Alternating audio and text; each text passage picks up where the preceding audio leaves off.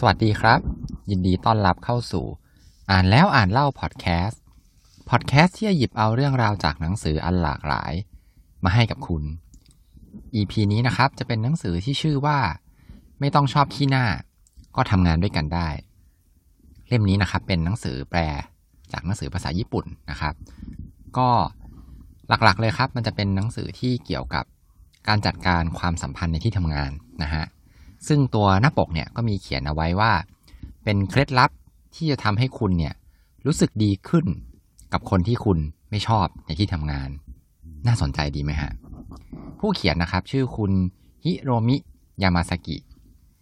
คนนี้ครับเขาเป็นโค้ชด้านการสื่อสารนะครับ ส่วนประวัตินะครับ ก็เดี๋ยวขอเล่าประวัตินิดนึงเพราะว่าน่าสนใจนะครับ ก็คือคุณฮิโรมิเนี่ยเขาเริ่มต้นจากการที่เป็นโค้ชนะครับให้กับเหล่าแม่ๆนะครับ ก็คือเขาเนี่ย ทำงานมาก่อนแล้วพอดีช่วงนั้นเนี่ยท้องนะครับ แล้วเขาก็เลยแบบมาลองเปิดคอร์สนะครับในการเป็นโค้ชนะครับ ซึ่งชื่อคอร์สเนี่ยชื่อว่าโปรแกรมสนับสนุนคุณแม่ให้สดใสนะฮะแล้วก็หลังจากที่เปิดคอร์สไปได้เนี่ยก็ได้รับความนิยมครับ แล้วก็เลยสักพักหนึ่งนะครับ ก็มีคนที่เป็นคนทำงานปกตินะครับ ที่เป็นนอกจากคุณแม่เนี่ยมาเรียนนะครับ แล้วก็รู้สึกว่าคอร์สของเขาเนี่ยได้ประโยชน์ดีนะครับ เอามาใช้ในการ ทำงานที่ทำงานได้ด้วยนะครับ ก็หลังจากอ่านไปแล้วเนี่ยครับ ก็ต้องบอกว่า หนังสือเล่มนี้มันมีกลิ่นอายของไลฟ์โค้ชอยู่ด้วยนิดๆนะครับ แต่ว่าใครที่ไม่ชอบก็อย่าเพิ่งปิดนะครับ เพราะว่ามีเนื้อหาที่น่าสนใจเนี่ยหลายเรื่องเลยทีเดียวนะครับ แล้วก็ระหว่างบทนะครับที่น่าสนใจของเล่มเนี่ยครับเขายังวาดเป็นการ์ตูนด้วยนะครับ ก็ตามสไตล์หนังสือญี่ปุ่นนะครับ เป็นการ์ตูนที่แบบน่ารักน่ารักนะครับ แล้วก็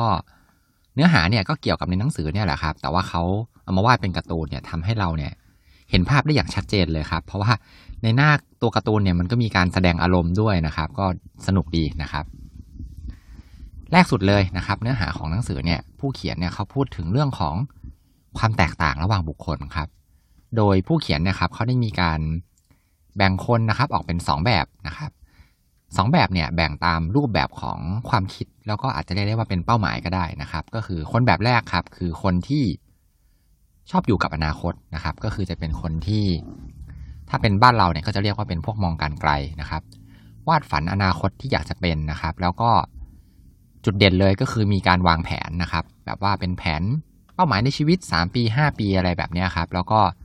จะชอบคิดถึงเรื่องอนาคตเนี่ยเป็นหลัก กลุ่มคนที่สองนะครับในรูปแบบที่สองก็คือ คนที่อยู่กับปัจจุบันนะครับ ก็คนประเภทนี้ก็จะมองปัจจุบันเป็นหลักนะครับ แล้วก็ชอบทดลองทำไปเรื่อยๆนะครับแล้วก็ไม่มีแผนระยะยาวนะครับ คนแบบนี้ถ้าเป็นในบ้านเราก็อาจจะไม่ค่อยนิยมเท่าไหร่นะครับ เขาอาจจะมองว่าเป็นคนที่แบบไม่วางแผนอะไรอย่างเงี้ยนะครับ แต่จริง ๆ คนแบบนี้ก็มีจุดเด่นเหมือนกันนะครับ เขาก็จะแบบแก้ปัญหาได้เก่งนะฮะ จุดสำคัญเลยที่ผู้เขียนเนี่ยต้องการจะบอกนะครับ ก็คือ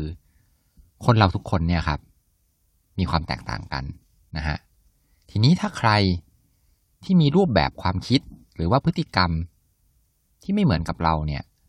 ก็อาจจะทำให้เราเนี่ยรู้สึกว่าเข้ากันไม่ได้นะครับ ในส่วนนี้เนี่ยผู้เขียนเนี่ยเขาแนะนำให้เราเนี่ยครับสังเกตตัวเองก่อน แล้วก็ค่อยไปสังเกตเพื่อนร่วมงานนะครับ โดยเฉพาะคนที่เราเนี่ย รู้สึกว่าเราเนี่ยเข้ากันด้วยไม่ได้เลย หรือว่าเราเนี่ยไม่ชอบเขานะครับ ว่าเขาเนี่ยมีรูปแบบความคิดต่างจากเราหรือเปล่านะครับ ยกตัวอย่างนะครับ สมมุติว่าผมเนี่ยเป็นคนที่ชอบอยู่กับอนาคตนะครับ ชอบมีการวางแผนว่า ปีนี้จะทำอะไรสมมติว่าอ่านหนังสือได้แบบห้าสิบเล่มนะครับ อยากจะก้าวหน้าในหน้าที่การงานอีกห้าปีอยากจะซื้อบ้านอะไรอย่างเงี้ยนะครับ เป็นคนที่ชอบมองอนาคตนะครับ มีการวางแผนตลอดเวลานะครับ แต่ว่าเพื่อนร่วมงานของผมเนี่ย เป็นคนอีกรูปแบบหนึ่งที่ชอบอยู่กับปัจจุบันนะครับ ก็อยากจะมีความสุขก็มีความสุขนะเดี๋ยวนี้เลยนะครับ ลางานไปเที่ยวบ้างนะครับ แล้วก็ทำอะไรก็อาจจะไม่ได้วางแผนนักนะครับ ชอบการทดลองเป็นหลักนะครับ ก็คือลองทำไปดูก่อนเลย แล้วไปแก้ปัญหาเอาเฉพาะหน้านะครับ อะไรแบบเนี้ยก็อย่างเงี้ยครับ มันอาจจะเป็นตัวอย่างที่ผมอาจจะไปลองสังเกตดูว่า อ๋อ เนี่ย คนแบบนี้นี่เองเขามี พฤติกรรมแล้วก็มีรูปแบบความคิดแบบนี้ผมเลย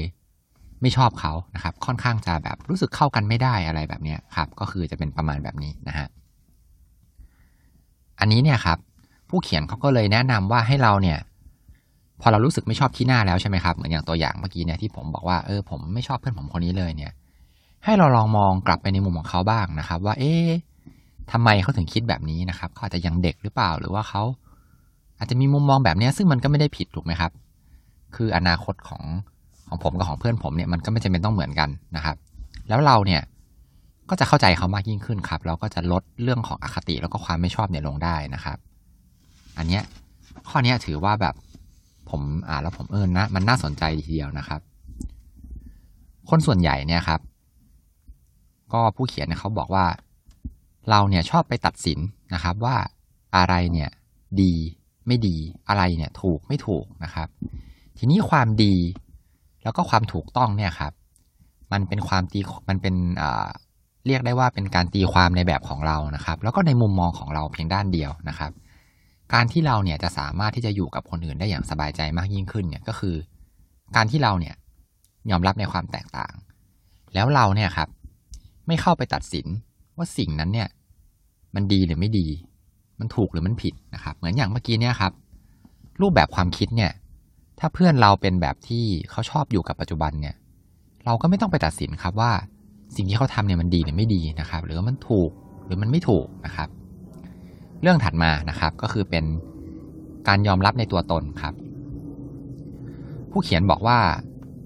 คนเราทุกคนเลยเนี่ย ต้องการการยอมรับในตัวตนของเราจากผู้อื่นเนี่ยเสมอนะครับ และอันนี้เองนะครับเป็นอีกปัจจัยหนึ่งเลยที่จะทำให้เราเนี่ยสามารถที่จะสร้างความสัมพันธ์ที่ดีกับ คนอื่นได้นะครับ โดยเฉพาะที่ทำงานนะครับ การที่ถ้าเกิดเราเป็นหัวหน้างานนะครับ ให้เราเนี่ยเริ่มต้นก่อนด้วยการขอบคุณแล้วก็การทักทายนะครับ รวมไปถึงการพูดคุยกับลูกน้องแล้วก็คนในทีมนะครับ แล้วก็พูดคุยแล้วก็รับฟังเรื่องราวต่างๆนะครับ ที่เกี่ยวกับตัวเขานะครับ อันเนี้ยจะเป็นสิ่งสำคัญเลยที่ทำให้เราเนี่ยเหมือนกับว่าสร้างให้เขาเนี่ยรู้สึกนะครับว่าเขาเนี่ย อยู่ในทีมเดียวกันกับคุณนะครับ แล้วก็รู้สึกว่าตัวคุณเนี่ยเริ่มยอมรับละในการที่ตัวเขาเนี่ยมีตัวตนอยู่นะครับ อันเนี้ยฟังดูคร่าวๆก็เหมือนไม่มีอะไรเลยใช่ไหมครับ แต่ตรงนี้ครับ ผู้เขียนเขาย้ำไว้เลยนะครับ ว่าเรื่องเนี้ยมันเป็นการที่เราเนี่ย แสดงให้เห็นถึงการที่เราเนี่ยยอมรับในการมีตัวตนของเขานะครับ แล้วสำหรับคนบางคนนะครับ ที่ร่วมทีมของเราเนี่ย อันนี้เป็นเรื่องสำคัญเลยทีเดียว นะครับ และมันอาจจะสำคัญมากกว่าที่เราคิดไว้เนี่ยมากเลยนะครับ ข้อนี้ก็น่าสนใจเหมือนกันนะครับ ถัดมานะครับ อันนี้เป็นกฎที่ผู้เขียนเนี่ยเขาเรียกว่า yes and นะครับ อันนี้ค่อนข้างจะ life coach นิดนึงนะครับ ต้องบอกว่าให้ทำใจไว้ก่อนนิดนึงนะครับ อันนี้เนี่ยเป็นเรื่องของการเป็นวิธีการนะครับ ที่ผู้เขียนเนี่ยเขาแนะนำเรื่องของการสร้างความสัมพันธ์ที่ดีนะครับ การ yes เนี่ย มันไม่ได้เป็นการที่ว่าเราเนี่ยเห็นด้วยกับอีกฝ่ายหนึ่งตลอดนะครับ แต่เป็นการที่เราเนี่ยรู้จักนะครับวิธีการจัดการกับความรู้สึกของอีกฝ่ายหนึ่งนะครับ อย่างละมุนละม่อมต่างหากนะฮะเราอาจจะเริ่มประโยคด้วยคำว่าแต่นะครับ หรือไม่ใช่อย่างเงี้ยอย่างเงี้ยไม่ใช่ yes อันนี้คือ no นะครับแบบสมมติว่าเพื่อนพูดอะไรมาแล้วเราบอกว่า เอ๊แต่ว่าอย่างงู้นอย่างนี้นะครับ หรือว่าบอกเอ้ยมันไม่ใช่อย่างเงี้ย อันนี้เขาไม่ค่อยแนะนำนะครับ เขาแนะนำให้ สนทนานะครับ ถ้าเกิดว่าเราพูดเมื่อกี้เราเป็นโนใช่ไหมครับโนเนี่ยมันจะทำให้เราเนี่ยเข้าสู่โหมดต่อสู้นะครับ แล้วก็ทำให้อีกฝั่งหนึ่งเนี่ยเขาปิดใจนะครับ ซึ่งการที่จะไปเปิดใจอีกรอบหนึ่งเนี่ยมันค่อนข้างยากนะครับกด yes and เนี่ยของผู้เขียนนะครับเขาแนะนำแบบนี้ครับ ก็คือ ยกตัวอย่างดีกว่านะครับ ผู้เขียนเขาก็เล่าว่าเนี่ย สมัยที่เขายังทำงานอยู่นะครับ ที่โรงเรียนสอนภาษาเนี่ย มีผู้ปกครองครับ ก็คือคุณแม่ของเด็กนั่นเองนะครับ เข้ามาโวยวายเลยบอกว่าเนี่ยลูกฉันมาเรียนแต่ว่าผลการเรียนเนี่ยไม่ดีขึ้นเลยนะครับ แล้วก็แบบจะขอเงินคืนนะฮะถ้าผู้เขียนนะครับเขาตอบไปว่า ให้เงินคืนไม่ได้หรอกค่ะเพราะว่ามันเป็นกฎอย่างเงี้ย คุณแม่ของเด็กคนนั้นนะครับ ก็จะยิ่งโมโหไปกันใหญ่เลยนะครับ อันเนี้ยคือวิธีการที่เป็นแบบ no นะครับ ทีนี้ถ้าเราใช้กฎ yes and ล่ะครับ ผู้เขียนเนี่ยจริงๆแล้วเขาตอบกลับไปว่า อืม เข้าใจเลยค่ะ คุณแม่เนี่ยอุตส่าห์ คาดหวังในตัวลูกว่าจะพูดภาษาอังกฤษได้ อีกทั้งเนี่ยยังให้ความไว้วางใจเลือกโรงเรียนของเรานะครับ จากตัวเลือกมากมายเลย แต่ผลการเรียนของคุณลูกเนี่ยก็กลับไม่ดีขึ้น ก็ต้องผิดหวังกันเป็นธรรมดานะครับ อันนี้เป็นประโยคที่ผู้เขียนเขาพูดกลับไปนะครับ ซึ่งมันแสดงให้เห็นถึงการยอมรับฟังความรู้สึกของคุณแม่นะครับ แล้วก็ที่สำคัญเลย ไม่ได้บอกว่าถูกหรือผิดนะครับ จากนั้นครับผู้เขียนก็พูดต่อว่า ขอบคุณคุณแม่จริง ๆ ที่ จริง ๆ แล้วเนี่ยแค่โทรมาก็ได้ แต่คุณแม่เนี่ยยังอุตส่าห์กรุณาเดินทางมาด้วยตัวเองเลยนะครับ อันนี้เนี่ยก็จะทำให้ท่าทีของฝั่งตรงข้ามเนี่ยเขาอ่อนลง เพราะว่าเราเนี่ยขอบคุณนะฮะผู้เขียนก็พูดต่อนะครับว่า ในความเป็นจริงแล้วเนี่ย การจะเรียนภาษาอังกฤษให้ได้ผลเนี่ย มันก็ต้องใช้เวลานะ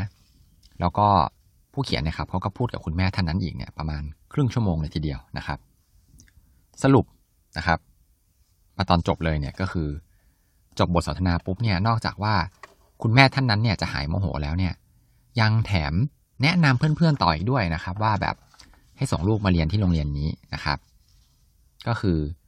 อันนี้เป็นวิธีการที่เขาแนะนำไม่ใช้กด yes and ก็คือพูดง่าย ๆ เป็นการแบบว่าเหมือนขอบคุณก่อนหรือว่าตอบตกลงก่อนอย่าพยายามพูดปฏิเสธนะครับ อันนี้จริง ๆ ในหนังสือของเล่มอื่นเนี่ยก็มีพูดคล้าย ๆ กันเหมือนกันนะครับ รู้สึกจะเป็นของคุณเดลคาเนกี้นะฮะ ทีนี้ประเด็นสุดท้ายครับของหนังสือเล่มนี้ก็คือการรับมือกับความโกรธครับ ในที่ทำงานนะครับ เคยไหมครับที่แบบว่าทำอะไรไปก็ตามเนี่ย ก็จะโดนหัวหน้าเนี่ยโมโหเสมอเลยนะครับ อันนี้เนี่ยผู้เขียนเขาแนะนำว่า ถ้าเกิดเป็นเคสแบบนี้นะครับ คือแต่ต้องดูก่อนนะครับว่าไอ้ที่เขาโมโหเนี่ยไม่ใช่ว่าเราทำผิดนะครับ ให้มองว่าความโกรธเนี่ยมันเป็นปัญหาของอีกฝั่งหนึ่งนะครับ เราเนี่ยแค่ใช้วิธีว่าเราเนี่ยยอมรับฟังนะครับ แล้วก็พยายาม เหมือนเดิมครับ ก็คือตัดสินโดยที่แต่คราวนี้เราไม่ใช่อารมณ์เข้าไปเกี่ยวข้องนะครับ ก็คือดูว่าสิ่งที่เราทำเนี่ย มันผิดหรือเปล่านะครับ ถ้ามันผิดก็คือผิดที่เรา แต่ถ้ามันไม่ผิดเนี่ย มันเป็นเรื่องของอีกฝั่งหนึ่งแล้วก็คือในหลาย ๆ เคสเนี่ยครับ มันไม่ว่าเราจะทำเป็น choice A หรือ choice B เนี่ย ฝั่งตรงข้ามก็โกรธอยู่ดีครับ